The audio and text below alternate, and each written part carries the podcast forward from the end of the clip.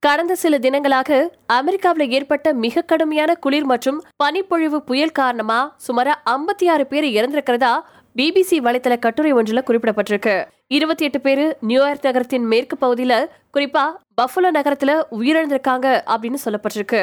சாலையில மிக கடுமையான பனிப்பொழிவு ஏற்பட்டதால தங்களுடைய வீடுகள் அல்லது பக்கத்தில் இருக்கக்கூடிய பாதுகாப்பான இடங்களுக்கு பயணிக்க முடியாம சில பேர் கார்லயே ரெண்டு நாட்களுக்கு மேல சிக்கி தவிச்சு இருந்திருக்காங்க அப்படின்னு அந்த மாகாண அரசு தரப்புல இருந்து ஊடகங்கள் கிட்ட சொல்லப்பட்டிருக்கு. அமெரிக்க அதிபர் ஜோ பைடன் நியூயார்க் மாகாணத்திற்கு அவசர கால உதவிகளை அறிவிச்சிருக்காரு. நியூ ஜெர்சி மாகாணம் தன்னால இயன்ற வரைக்கும் பல அவசர உதவிகளை நியூயார்க் மாகாணத்துக்கு செஞ்சு கொடுத்திருக்கு. நியூயார்க் மாகாணத்தின் ஆளுநரான கேத்தி ஹாசல் பஃபலோ நகரத்தை சேர்ந்தவர். இந்த பனி புயல் இந்த நூற்றாண்டிலேயே காணப்படாத மிக மோசமான புயல்னு அதை வர்ணிச்சிருக்காரு. நகரத்துக்கு போறது ஏதோ போர்க்களத்துக்கு போறது மாதிரி இருந்துச்சு.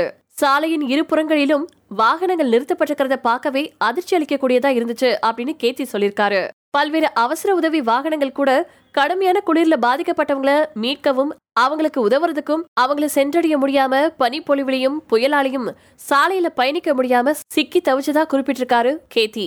நியூயார்க் மாகாணத்தைச் சேர்ந்த அவசர உதவி பணியாளர்கள் சாலை ஓரங்கள்ல இருக்கக்கூடிய ஒவ்வொரு காரையும் பரிசோதிச்சு யாராவது உயிரோட இருக்காங்களா அப்படின்னு தேடிட்டு இருக்காங்களா? அப்படி தேடின போதான் பல பேர் குளிர் தாங்க முடியாம இறந்த சடலங்களா மீட்கப்பட்டிருக்காங்க.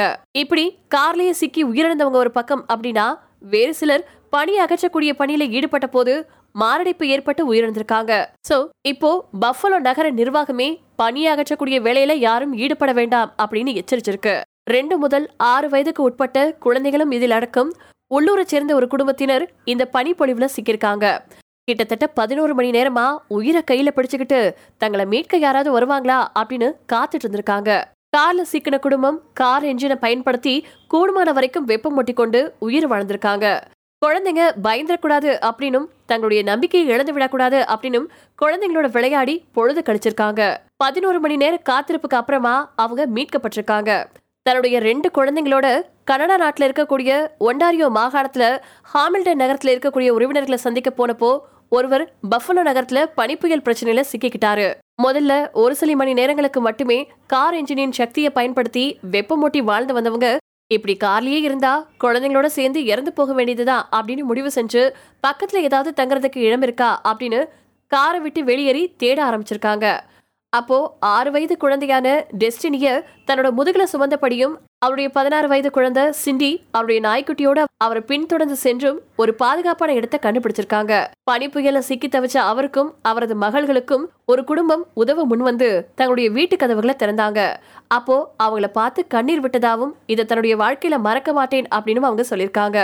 ஒரு பக்கம் இப்படி மனிதம் செழித்தோங்கும் போது மறுபக்கம் இதே இயற்கை பேரிடர்களை பயன்படுத்தி கொள்ளையடிக்கக்கூடிய சிலரும் இருக்கதான் செய்யறாங்க கிழக்கு பஃபலோ நகரத்துல ஒரு சிறிய எலக்ட்ரானிக்ஸ் கடையா ஆக்கிரமிச்சு பொம்மைகள் எலக்ட்ரானிக் பொருட்கள் ஸ்பீக்கர்கள்னு சுமாரா ஐம்பதாயிரம் அமெரிக்க டாலர் மதிப்பிலான பொருட்களை கொள்ளையடிச்சிட்டு போயிருக்காங்க. தன்னோட கடையில நடைபெறக்கூடிய கொள்ளைகளை குறித்து காவல்துறையிடம் புகார் அளிச்சப்போ பனிப்புயல்ல சிக்கி இருக்கிறவங்கள மீட்க தாங்கள் சென்று கொண்டிருக்கிறதா சொல்லியிருக்காரு. பொதுவா இருபத்தி நாலு மணி நேரத்துக்குள்ள இருபத்தி நாலு மில்லி பார் அல்லது அதுக்கு மேல வளிமண்டலத்துல காட்சி நடத்தம் குறைஞ்சிச்சுன்னா அது ஒரு பாம் சைக்ளோனா உருவாகும். அப்படி தற்போது அமெரிக்காவில் உருவாகி இருக்கக்கூடிய பாம் சைக்ளோன் கிட்டத்தட்ட ஒரு தலைமுறை காணாத மிக கடுமையான புயல் அப்படின்னு பிபிசி வலைத்தளம் சொல்லியிருக்கு. இந்த புயல் காரணமா கிட்டத்தட்ட அமெரிக்காவில் நாலாயிரம் விமானங்கள் கடந்த திங்கட்கிழமை ரத்து செய்யப்பட்டிருக்கு. அடுத்த சில நாட்களுக்கு இந்த மோசமான வானிலை பழைய நிலைமைக்கு திரும்பும் அப்படின்னும் அதுவரைக்கும் மக்கள் பயணங்களை தவிர்க்குமாறும் அறிவுறுத்தப்பட்டிருக்கு. இந்த கடுமையான பிரச்சனையினால சுமாரா ரெண்டு புள்ளி அஞ்சு லட்சம் வீடுகள் மற்றும் வணிகங்கள் பாதிப்புக்கு உள்ளாகி இருக்கிறதா மதிப்பிடப்பட்டிருக்கு. கூடுமானவரை மின்சார விநியோகம் மீண்டும் பழைய நிலைக்கு கொண்டுட்டு வரப்படுது. இந்த கடுமையான வானிலை பிரச்சனையால Vermont Ohio Missouri Wisconsin Colorado தெற்கு புளோரிடா இப்படி பல பகுதிகளில் மரணங்கள் ஏற்பட்டிருக்கு. மேற்கு அமெரிக்காவில் இருக்கக்கூடிய மொண்டனாவில் அதிகபட்சமாக குளிர் minus forty five degree Celsius வரைக்கும் தொற்றுக்கிறதாவும் பிபிசி வலைத்தளத்தில் குறிப்பிடப்பட்டிருக்கு.